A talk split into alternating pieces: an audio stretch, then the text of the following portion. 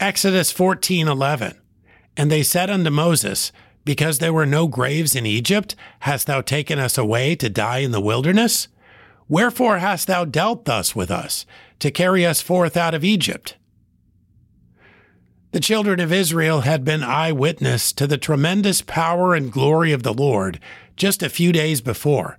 They had been miraculously delivered with many signs and wonders from the hand of a tyrant, only to find themselves at the point of doubt and fear at this moment.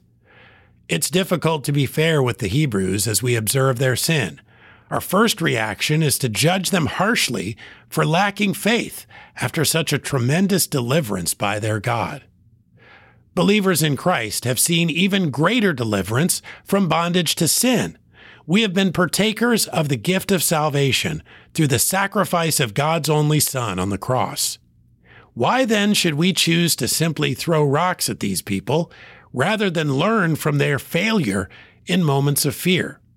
If pursued in the wilderness by the powers of darkness, will we become bitter or remember the faithfulness of our God and turn to him? Exodus 14:11. And they said unto Moses, Because there were no graves in Egypt, hast thou taken us away to die in the wilderness?